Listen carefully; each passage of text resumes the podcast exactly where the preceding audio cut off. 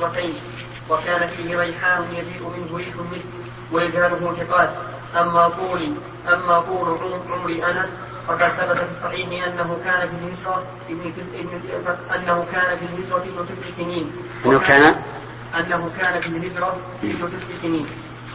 وكانت وفاته سنة إحدى وتسعين فيما قيل وقيل سنة ثلاث وله مئة وثلاث, وثلاث, وثلاث سنين. قاله وهو وهو المعتمد. وأكثر ما قيل في سنه أنه بلغ مئة, مئة وسبع سنين وأقل ما قيل فيه تسعة وتسعين سنة. اللهم أكبر الله. أكبر نعم. بالنسبة إلى حديث باب الدعاء مستقبل نعم. وفي الحديث جاء بعض ثم يستغفر القبلة. نعم. ما يدل على استقبال القبلة في وقت الدعاء. نعم. ثم استقبل القبلة فيه, فيه أيضا في, في طرقه. ثم استقبل القبلة فدعا. بس المؤلف اختصر هنا. هنا. نعم.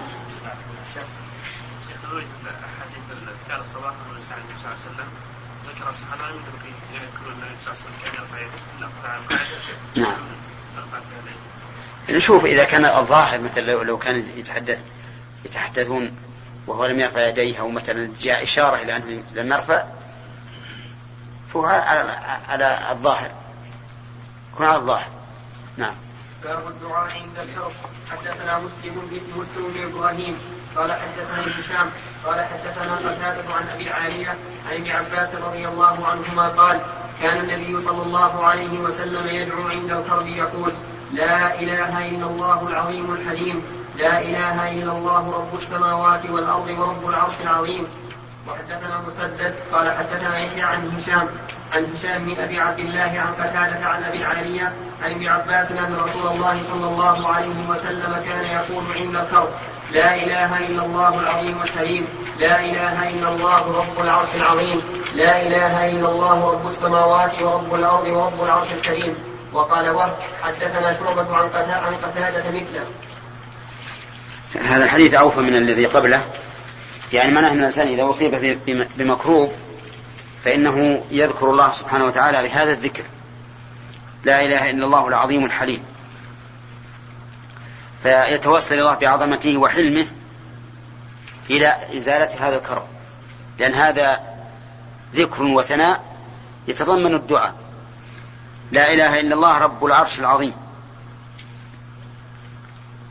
وقد وصف الله العرش بالعظمة في القرآن الكريم لأنه أعظم المخلوقات. فإن السماوات السبع والأراضين بالنسبة إلى الكرسي كحلقة ألقيت في فلاة من الأرض. وفضل العرش على الكرسي كفضل الفلاة على هذه الحلقة. إذا فهو لا يقدر قدره إلا الله عز وجل. لا إله إلا الله رب السماوات ورب الأرض ورب العرش الكريم. هكذا أيضا وصف الله العرش بالكرم في القرآن. فالكريم في كل في كل شيء بحسبه. فمعناه الحسن والبهاء. ومنه قول الرسول صلى الله عليه وسلم إياك وكرائم أموالهم. فالكريمة من المال هي الحسنة الجميلة المرغوب فيها. والكريم من بني آدم هو الجواد. الكريم الذي يبذل المال في محله. نعم.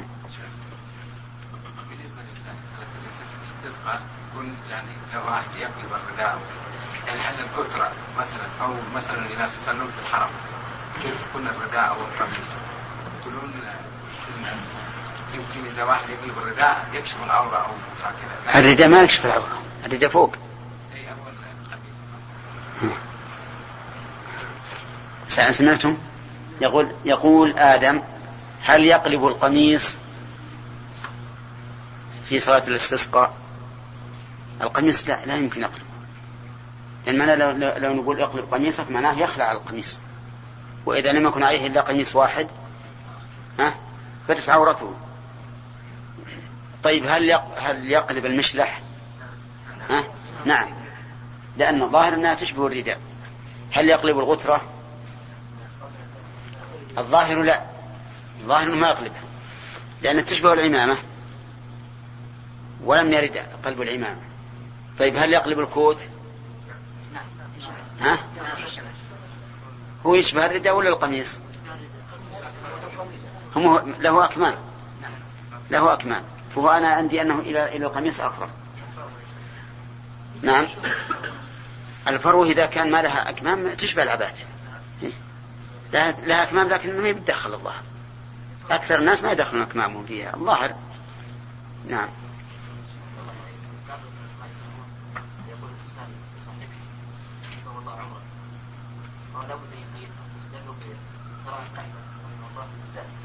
نعم نعم كراهة البقاء يعني الدعاء بطول الدعاء بطول البقاء.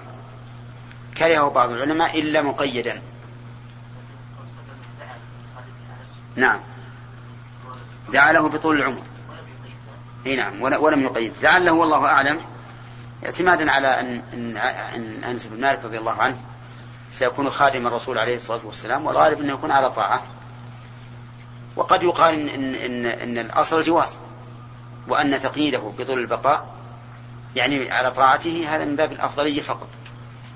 مو من باب اللزوم. والكراهة تحتاج إلى دليل. نعم. أقول الراجح ما يكره لكن الأحسن أن يقيد. أما الأكره ما يكره. نعم. نعم. بعد الطواف ما في رفع يدين ما في ما في دعاء. ولهذا اللي يفعله بعض الناس الآن يدعون بعد عند المقام يسمونه دعاء دعاء المقام. دعاء المقام. ويدعون عند زمزم. أيضا يقفون على المكان الذي معلم عليه على زمزم ويدعون. نعم؟ كل هذه ما لها أصل. نعم. باب التعوذ من جهل البلاء. حدثنا علي بن عبد الله قال حدثنا سفيان قال حدثني سمي عن أبي صالح عن أبي هريرة قال كان النبي صلى الله عليه وسلم يتعوذ من جهل البلاء ودرك الشقاء وسوء القضاء وشماتة الأعداء. قال سفيان الحديث الحديث ثلاث جبت أنا واحدة لا أدري أيتهن هي. طيب. كان الرسول عليه الصلاة والسلام يتعوذ من هذه الأمور الأربعة جهد البلاء يعني أن أن يبتلى حتى يبلغ به الجهد. يعني المشقة. لأن البلاء قد يبلغ بالإنسان الجهد وقد يكون دون ذلك. الثاني درك الشقاء. يعني أن يدركني الشقاء. والشقاء ضد السعادة. والثالث سوء القضاء. ويحتمل أن يراد به سوء القضاء أي القضاء من الله عز وجل. لأن ما أصابنا من حسنة أو سيئة فمن الله وإن كان السيئة أسبابها نحن لكن كلها بتقدير الله. ويكون المراد بالقضاء قضاء الله. ويحتمل أن يكون المراد سوء القضاء أي قضائي أنا. أي من سوء ما أقضي به. فيكون كقوله نعوذ بالله من شرور أنفسنا. أما شماتة الأعداء فهم أن يفرحوا علينا أن يفرحوا علينا ويسروا بما يسوءنا. ولا شك أن الأعداء يسوءهم كل يسوءهم كل ما يسر عدوهم ويفرحهم كل كل ما يسوء عدوهم ولهذا كان كانت قريش لما قدم النبي صلى الله عليه وسلم في عمرة القضية ووصل إلى البيت وجعل يطوف جلسوا من وراء الحجر يتشمتون بالصحابة يقولون إنه يقدم عليكم قوم وهنتهم حمى يثرب. فلما علم النبي صلى الله عليه وسلم بذلك أمر أصحابه أن يرملوا من الحجر الأسود إلى الركن اليماني وأن يمشوا ما بين الركنين. فيكون الرمل ليس في كل الشوط بل من الحجر الأسود إلى الركن اليماني فقط. لكن في حجة الوداع رمل النبي صلى الله عليه وسلم الأشواط الثلاثة كلها من الحجر إلى الحجر. خلها بس هناك. نعم.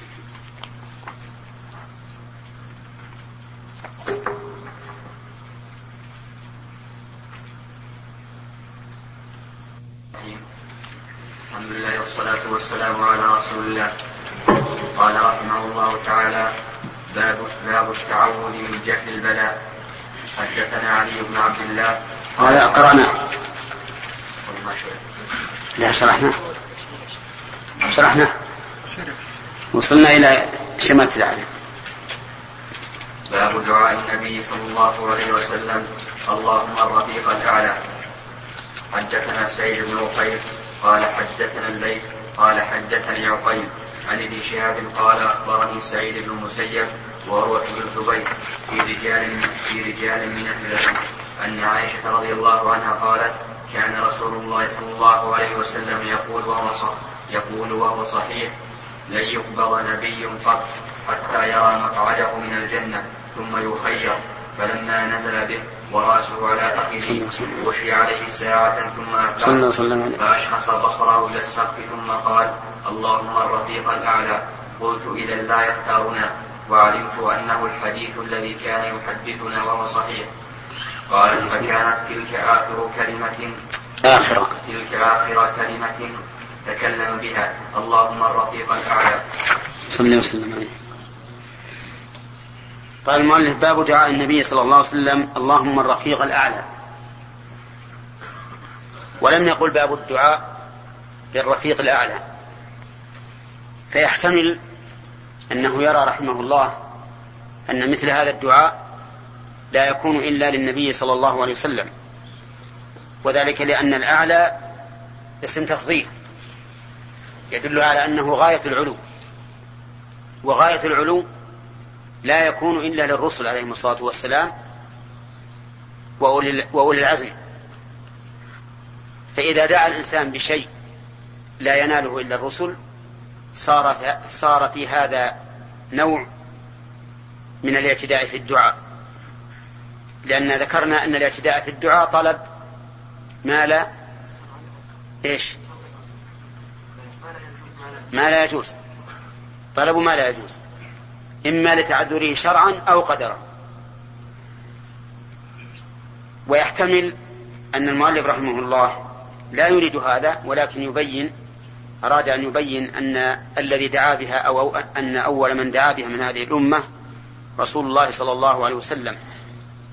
وعلى هذا فيجب أن يؤول الرفيق الأعلى بأهل الجنة عموما. إذا دعا به إنسان غير الرسول عليه الصلاة والسلام. ماذا قال على الترجمة؟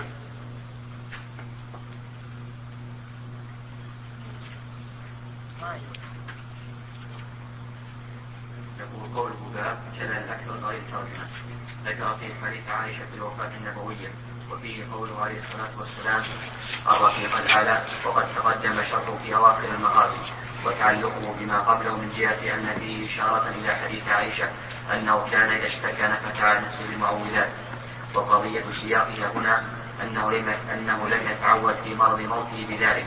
بل تقدم في الوفاة النبوية من طريق ابن أبي مليكة عن عائشة فذهبت أعوذه فرفع رأسه إلى السماء وقال في الرفيق الأعلى. صلى الله عليه وسلم. قوله أخبرني. بس ما ذكر.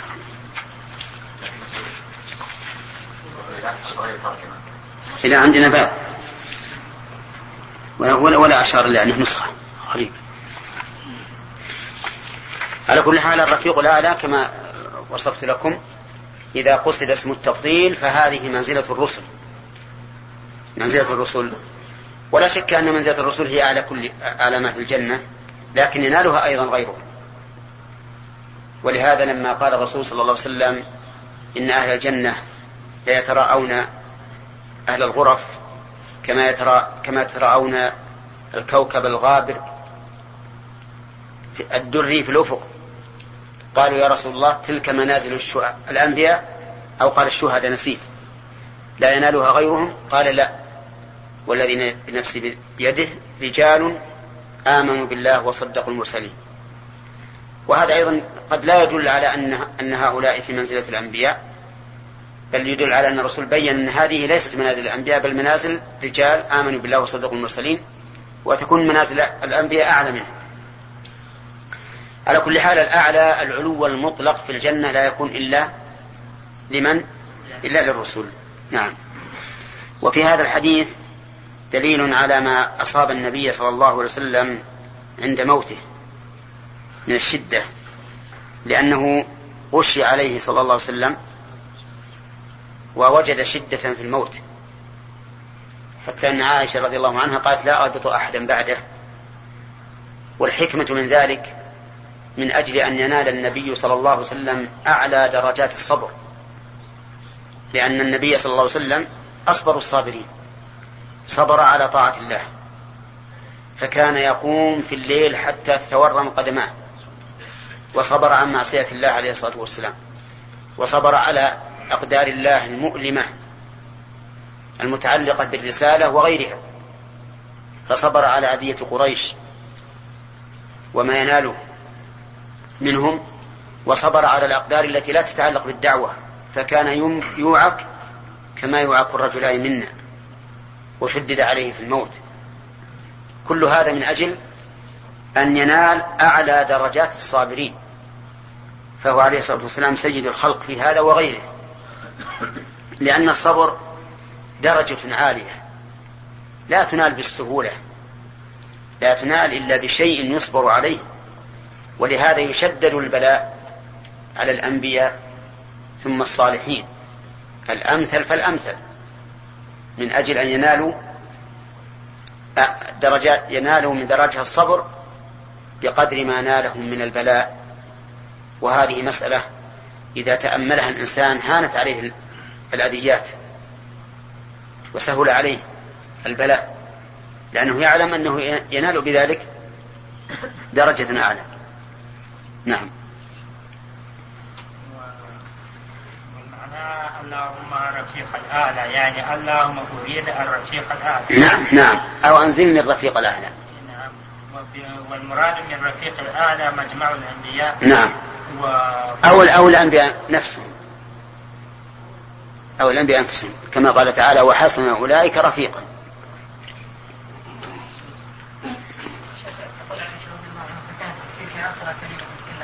نعم. ما تكلم عليه الشارح هذه تكلم آخر ما قال الصلاة وبما ثمانكم أيضا. فيحمل على أنها آخرية نسبية يعني آخر ما تكلم به من الدعاء.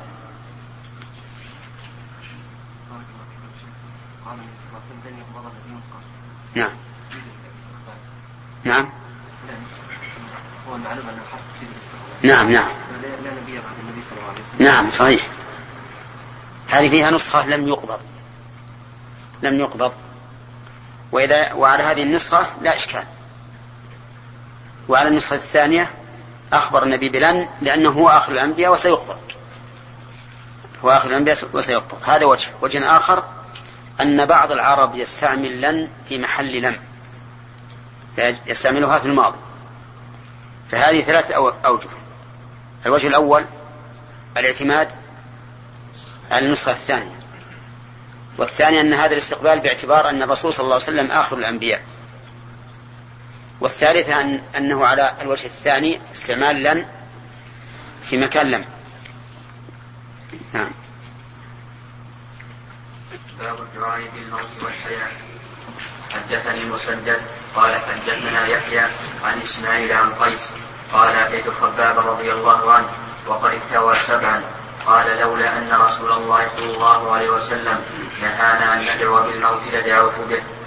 وحدثني محمد بن المثنى قال حدثنا يحيى عن إسماعيل قال عن إسماعيل قال حدثني قيس قال اتيت خباب رضي الله عنه خبابة سيدة عندك خبابة؟ إيه مصروف. هي لكن بالتنوين. نعم. قال أتيت خبابا وقد احتوى سبعا في بطنه؟ فسمعته يقول لولا أن النبي صلى الله عليه وسلم نهانا أن ندعو بالموت لدعوت به. وحدثنا ابن سلام قال أخبرنا إسماعيل بن علية عن عبد العزيز بن صهيب عن أنس رضي الله عنه قال قال رسول الله صلى الله عليه وسلم لا يتمنين أحدكم الموت لضر نزل به. فإن كان لا بد متمنيا للموت فليقل اللهم أحيني ما كانت الحياة خيرا لي وتوفني إذا كانت الوفاة خيرا لي. صلى الله عليه وسلم. هذا أيضا الدعاء بالموت والحياة. يعني أنه لا يجوز للإنسان أن يدعو بالموت لضر نزل به.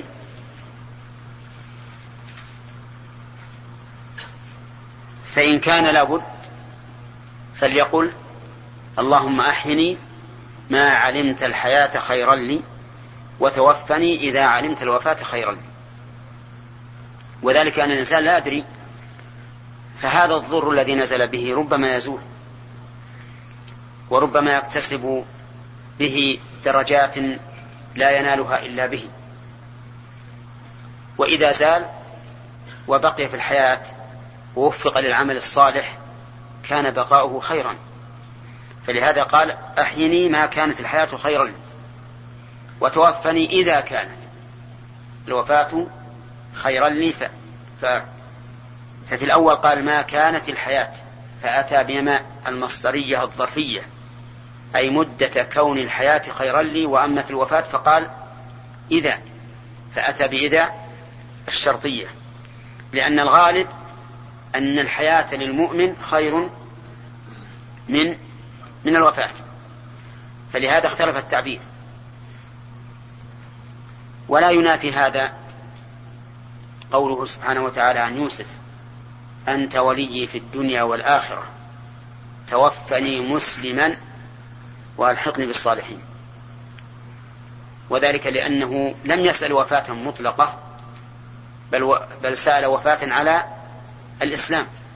يعني وإن تأخرت ولا ينافي ذلك أيضا قوله تعالى عن مريم يا ليتني مت قبل هذا وكنت نسيا منسيا فإنها لم تتمنى موتا عاجلا لكنها تمنت موتا قبل هذه الفتنة يعني يا ليتني مت ولم أفتن هذه الفتنة فهو فهو تمني لموت إيش؟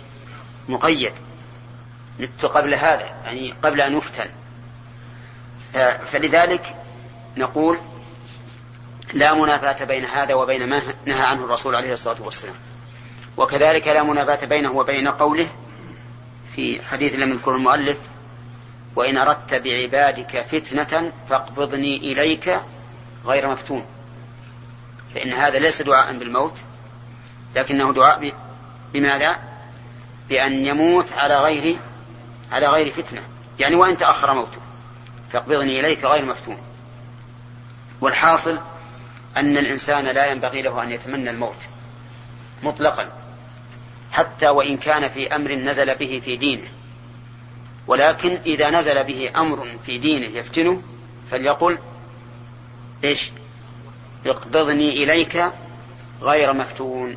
هكذا ينبغي. لأن الغالب أن البقاء للمؤمن خير من الموت. ولهذا جاء في الحديث أن خير الناس من طال عمره وحسن عمله. اللهم اجعلنا منهم. نعم.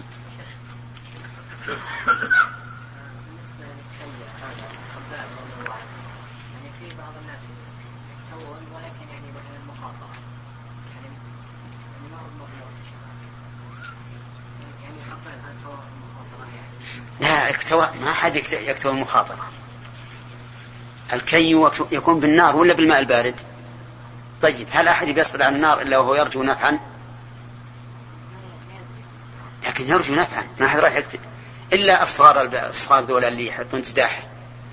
هذا لا يمكن يكتوون بالنار وهم ما يرجون نفع. لكن ما في أحد يكتوى بالنار إلا ويرجو النفع. لكن قد ينفع اصبر يا أخي. إذا صرت تعلق على جواب أحد لا أحد يمد له شوشون علينا. ف فهذا الغالب إنه ما يكتوي أحد إلا وهو يرجو النفع. فإذا اكتوى فقد ينفع وقد لا ينفع كسائر الأدوية. وإلا فإن الكي من من الأدوية الثلاثة التي أرشد إليها النبي عليه الصلاة والسلام. قال كان الشفاء في ثلاث في شيء ففي ثلاث. نعم. بعض الاخوه الجهاد يذهب بنيه يعني ان يقتل في سبيل الله افضل من الشهاده فقط هذه النية التي تسيطر عليه حتى أنه يعني يرى أشياء يرى مخالفات شرعية. فلا يعني يجاهد في الدعوة إلى الله لأن يعني قد سيطرت عليه فكرة أنه يعني يقتل هناك. نعم. الواقع أن الذي يذهب للجهاد تنقسم نياتهم إلى أقسام. ثلاثة أربعة منها بينها الرسول عليه الصلاة والسلام. أن يقاتل حمية أو يقاتل شجاعة أو يقاتل ليرى مكانه أو يقاتل لتكون كلمة الله العليا. وهذه بينها الرسول عليه الصلاة والسلام. الثالث الخامس أن يقاتل للإراحة من الدنيا لأنه مسكين مغلوب. كلما طرق بابا تعس فيه. فقال أذهب وأستريح بدل من أن آكل سما أو أحترق بنار أذهب ولعلي أقتل على يد هؤلاء الكفار فأستريح. هذه خمسة. السادس أن أن يذهب لتكون كلمة الله العليا وهذا هو الرابع الذي الذي ذكره الرسول عليه الصلاة والسلام. ولا حاجة لذكر الآن لأنه مر. السادس أن ينال الشهادة فقط يعني أن يقتل في هذا الجهاد. ومعلوم أنه لا شهادة إلا إذا إذا قاتل لتكون كلمة الله العليا فإن قاتل لمجرد أن يقتل فقط فهذه في النفس منها شيء. في النفس منها شيء. لكن لأنه لا بد أن يعتمد على نية صحيحة حتى يكون قتله على أساس. وما هو النية الصحيحة أن تكون كلمة الله العليا فلا بد أن يذهب للجهاد ليقاتل لتكون كلمة الله العليا. ولا والشهادة تأتي بطريق الملازمة. أي أن من قاتل لتكون كلمة الله العليا ثم قتل حينئذ يكون شهيدا. فإذا كان الإنسان يتمنى الشهادة أو يسأل الله الشهادة أو يذهب للشهادة للشهادة لمجرد أن يقتل فهذا في النفس من من كونه ينال منازل الشهداء نظر. أما إذا كان يريد الشهادة الشرعية التي لا تثبت إلا على أساس أن تكون أن يكون قتاله لتكون كلمة الله العليا فهذا لا بأس به. يعني ينال الشهادة إن شاء الله لأن هذه الشهادة مبنية على شيء. الشهادة الشرعية مبنية على شيء وهي وهو أن تكون كلمة الله العليا. فإذا كان الإنسان يستحضر أنه يريد الشهادة لأنه يقاتل لتكون كلمة الله العليا فهذا يناله وتكون نية أن تكون كلمة الله العليا مقصودة باللزوم. يعني دل عليها أو دل دلت عليها الشهادة عن طريق اللزوم. لكن خير من ذلك كله أن يقدم الأصل. وما هو؟ أن يكون قتاله لإعلاء كلمة الله. فيذهب يقول ليش تذهب تقاتل؟ قال لإعلاء كلمة الله. ثم إذا قتل على هذه النية صار شهيدا. نعم. نعم.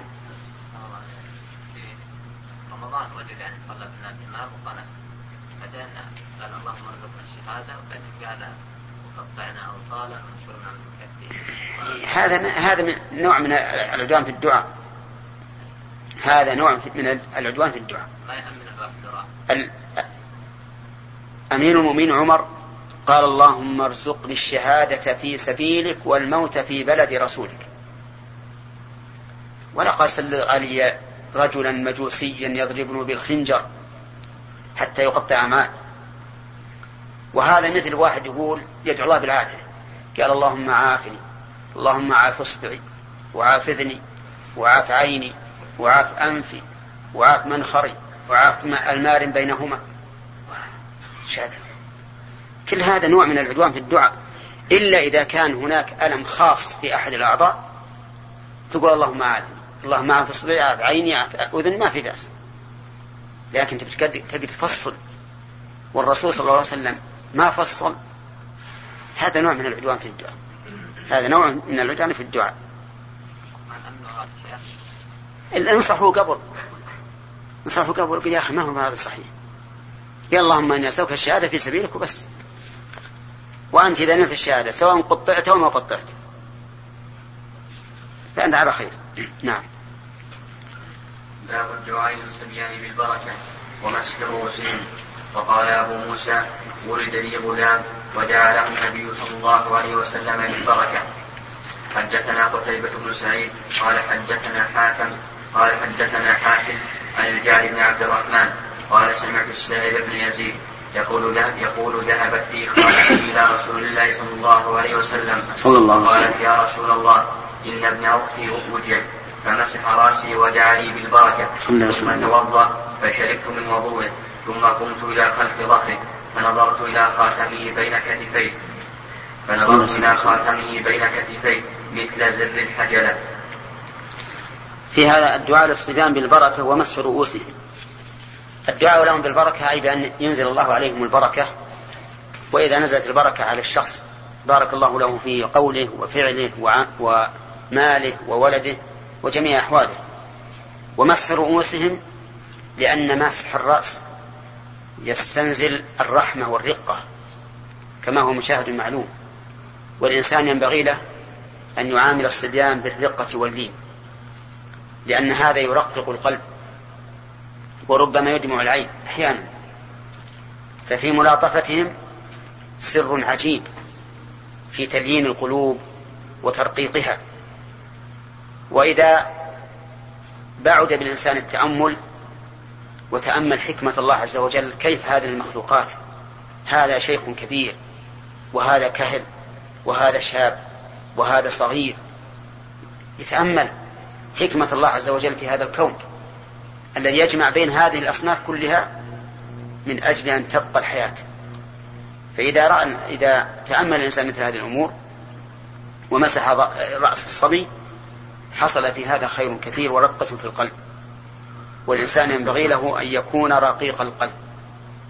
لأنه إذا كان رقيق القلب لكل ذي قربى ومسلم صار من أصحاب الجنة الذين ذكرهم الرسول عليه الصلاة والسلام ثلاثة. وفي هذا دليل أيضا نعم وفي أيضا مسألة ثانية. الصبي الصغير لن ينسى ما يفعل به غيره. ما ينسى. فتجد هذا الصبي إذا عملت فيه مثل هذا العمل مسحت على رأسه وبركت عليه وما أشبه ذلك ما ينسى هذا أبدا. يذكره وهو كبير. فلان تلك السنة وأنا صغير فعل بي كذا وكذا. وإذا عقل ربما يكون في ذلك سبب لأن يدعو الله لك.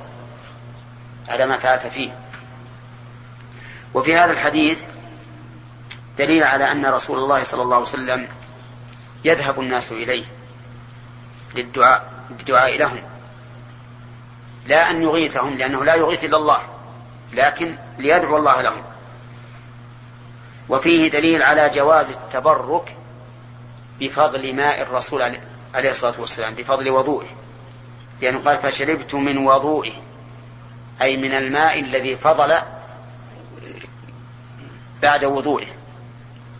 ولكن لا أحد سوى الرسول عليه الصلاة والسلام يتبرك بفضل مائه أو بعرقه أو بثوبه أو ما أشبه ذلك. بل هذا خاص برسول الله صلى الله عليه وسلم. فإذا قال قائل ما الدليل على الخصوصية؟ لماذا لا نقول إذا كان الناس يتبركون بالرسول صلى الله عليه وسلم فأجيزوا للناس أن يتبركوا بخلفاء الرسول وهم العلماء؟ أجيزوا ذلك. لأن العلة وهي الدعوة إلى الله على بصيرة موجودة في الرسول عليه الصلاة والسلام. نقول الدليل على هذا أن الصحابة لم يفعله بعضهم في بعض. ما كانوا يتبركون بأبي بكر ولا عمر ولا عثمان ولا علي ولا غيرهم من الصحابة.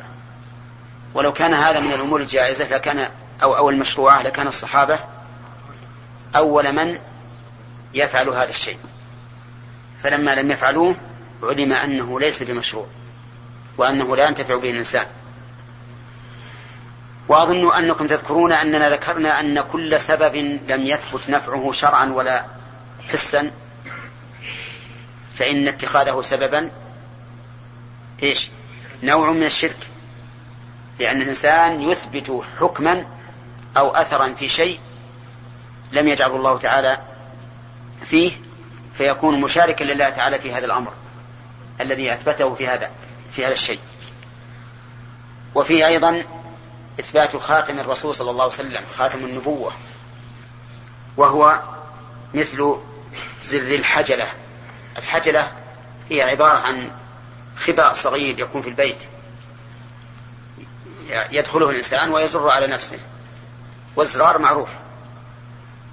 هو عبارة عن آه، شيء ناتئ أسود عليه شعرات بين كتفيه كان من صفة عليه الصلاة والسلام المعروفة أن خاتم النبوة بين كتفيه. ويذكر أن سلمان الفارسي رضي الله عنه لما ذكر له وصف النبي عليه الصلاة والسلام وكان من بين ذلك آه أنه يرى خاتم النبوة بين كتفيه. فجلس ذات يوم وراء النبي صلى الله عليه وسلم وعرف النبي صلى الله عليه وسلم أنه يحب أن يرى هذا. فنزل رداءه صلى الله عليه وسلم من أجل أن يراه. فيستفاد من هذا إذا إن صح. يستفاد منه فائدة عظيمة. وهي أنك إذا رأيت من أخيك تطلعا لشيء وأنت لا يضرك أن تبينه له فإن الأفضل أن تطلعه عليه لا سيما إذا كان ينتفع به. لكن بعض الناس على العكس من هذا. إذا شاف إنسان يتطلع شيء قال هذا هذا بلوغ. بلوغ يعني يحب البلاغ على كل شيء. هذا يدخل بين الظفر واللحم. لا لا لا تخبره اكتم عنه لا لا تعلمه. وهذا ما ينبغي. إذا لم يكن عليك ضرر ورأيت أخاك يتطلع إلى معرفة الشيء فأنت أطلعه عليه. لأن هذا من هدي الرسول عليه الصلاة والسلام. وفيه تطيب لخاطر أخيك فيه السماحة أما إذا خشيت الضرر فإنه لا يلزمك أن تطلعه. بل اكتم عنه. إذا خشيت أن يكون هذا يت يعني إذا اطلع عليك في في حاجة ضرك. فهذا لا تطلعه. واحرص أن تكتم عنه كل شيء. وإذا دنا منك فقل لا مساس. أبعده. لأنه يخشى منه. وكل إنسان يخشى منه الضرر. ينبغي للإنسان أن يتوقى ضرره. نعم. إذا ابتلي المؤمن وقال ليتما وقعت هذه الفتنة كما قال الرحيم ولا بأس أن أن يقول ليتها لم تقع. لا بأس يتمنى لا أن تقع لكن لكن لا يتمنى الموت. لا يتمنى الموت. نعم حدثنا عبد الله بن يوسف قال حدثنا ابن وهب قال حدثنا سعيد بن أبي أيوب عن أبي عقيل أنه كان يخرج به جده عبد الله بن هشام من السوق أو إلى السوق فيشتري الطعام فيقع ابن الزبير وابن عمر فيقولان أشركنا فإن النبي صلى الله عليه وسلم قد دعا لك بالبركة فيشركه فربما أصاب الراحلة كما هي فيبعث بها إلى المنزل. اقرا شرح الحديث.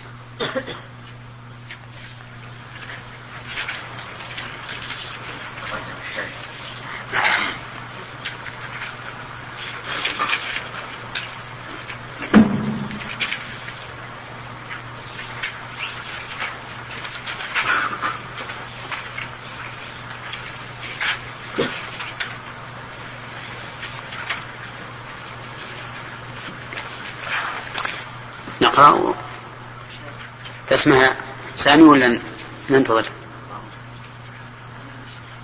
نعم عبد الرحمن الفارسي نعم. أن أنه قد يعني أعطاه الرجل الراهب ثلاثة علامات نعم. أرسل له قبلها التمر.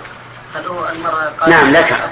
نعم. فإذا قيل قال الإنسان الرسول صلى الله عليه وسلم قد عرف أن هذا الرجل ينتظر العلامة العلامة الثالثة لأن له قال له علامات فلما رأوا آه، نزل الرداء فيدل على أنه عرف أنه ينظر شيء. ونحن لا ندري أنه يريد شر أو خير. ف- هو لا يريد الشر يريد خير. بس الرسول عرف هذا.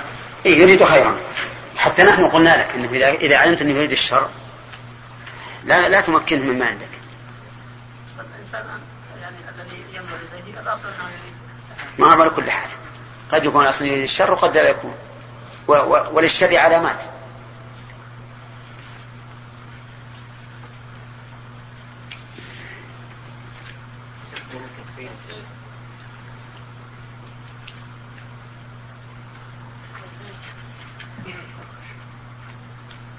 نعم.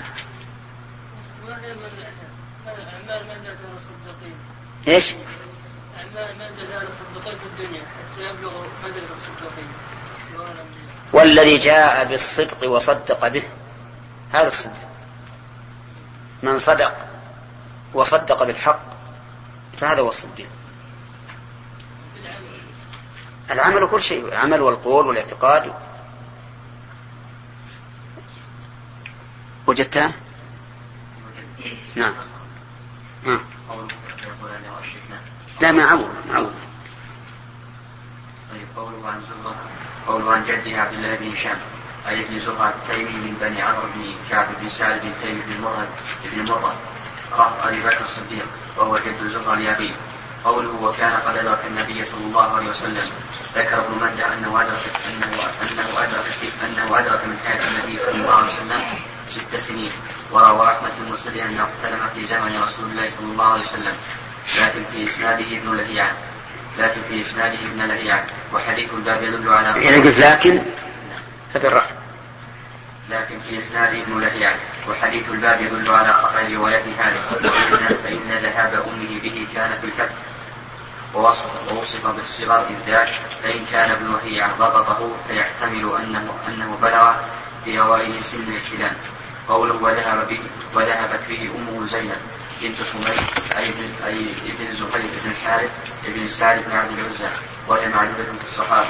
وأبوه هشام مات قبل الفتح كافرا. وقد شهد عبد الله بن هشام وقد شهد عبد الله بن هشام فتح مصر واختط بها فيما ذكره ابن يونس وغيره وعاش إلى خلافة معاوية. قوله ودعا له زاد المصنف في الأحكام وجه آخر عن زهرة وأخرجه الحاكم في المستدرك من حديث ابن وهب تمامه فوهم قوله عن زهرة بن سعد بن معبد هو موصول بالإسناد المذكور. قوله فيلقاه ابن عمر وابن الزبير. قال الإسماعيلي رواه الخلق فلم يذكر أحد هذه الزيادة إلى آخرها إلا ابن وهب. قلت قد أخرجه المصنف الدعوات عن عبد الله بن وهب بهذا الإسناد وكذلك أخرجه أبو نعيم وجهين عن ابن وهب.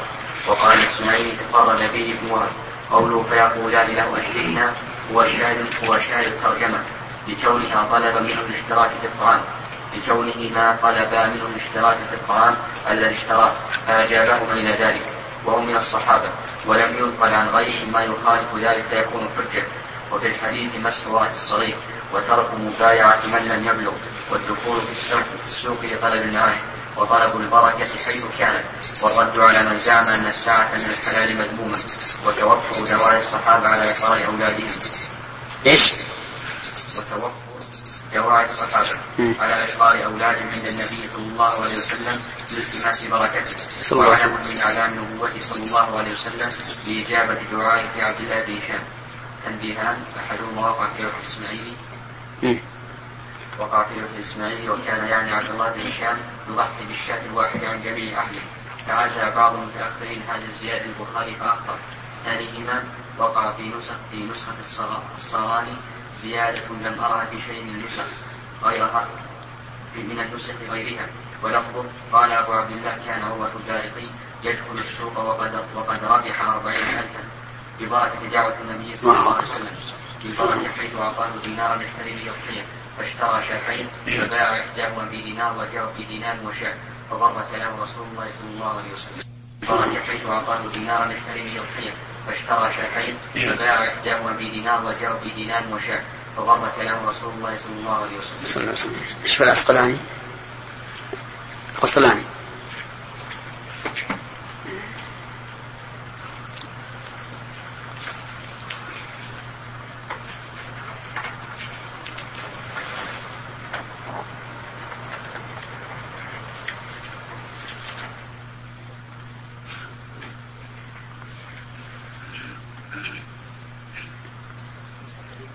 فيقول نعم. يقول عن ابن عقيل قول أنه كان يخرج به جد عبد الله بن هشام التيمي من بني تيم بن من السوق أو إلى السوق قال الحماني من السوق أي من جهة دخول السوق والمعاملة فيه بالشك. بالشك من الراوي وفي باب الشركة في الطعام في الطعام إلى السوق بالجزم من غير شك. فيشتري الطعام فيقع ابن الزبير عبد الله وابن عمر عبد الله فيقولان له أشركنا بقطع الهمزة المفتوحة وكسر الراية في الطعام. وكسر راية الطعام الذي اشتريته. فإن النبي لا أشركنا تقف عليها بفتح الهمزة وكسر الراء. الطعام الذي اشتريته. نعم. فإن النبي صلى الله عليه وسلم قد دعا له بالبركة وذلك أن أمه زينب بنت حميد ذهبت به إلى رسول الله صلى الله عليه وسلم فمسح رأسه ودعا له كما في رواية الباب المذكور. فيشرك فيشركهم فيشركهم. يشركوا والراء يمكنك الآن أن تقلب الشريط.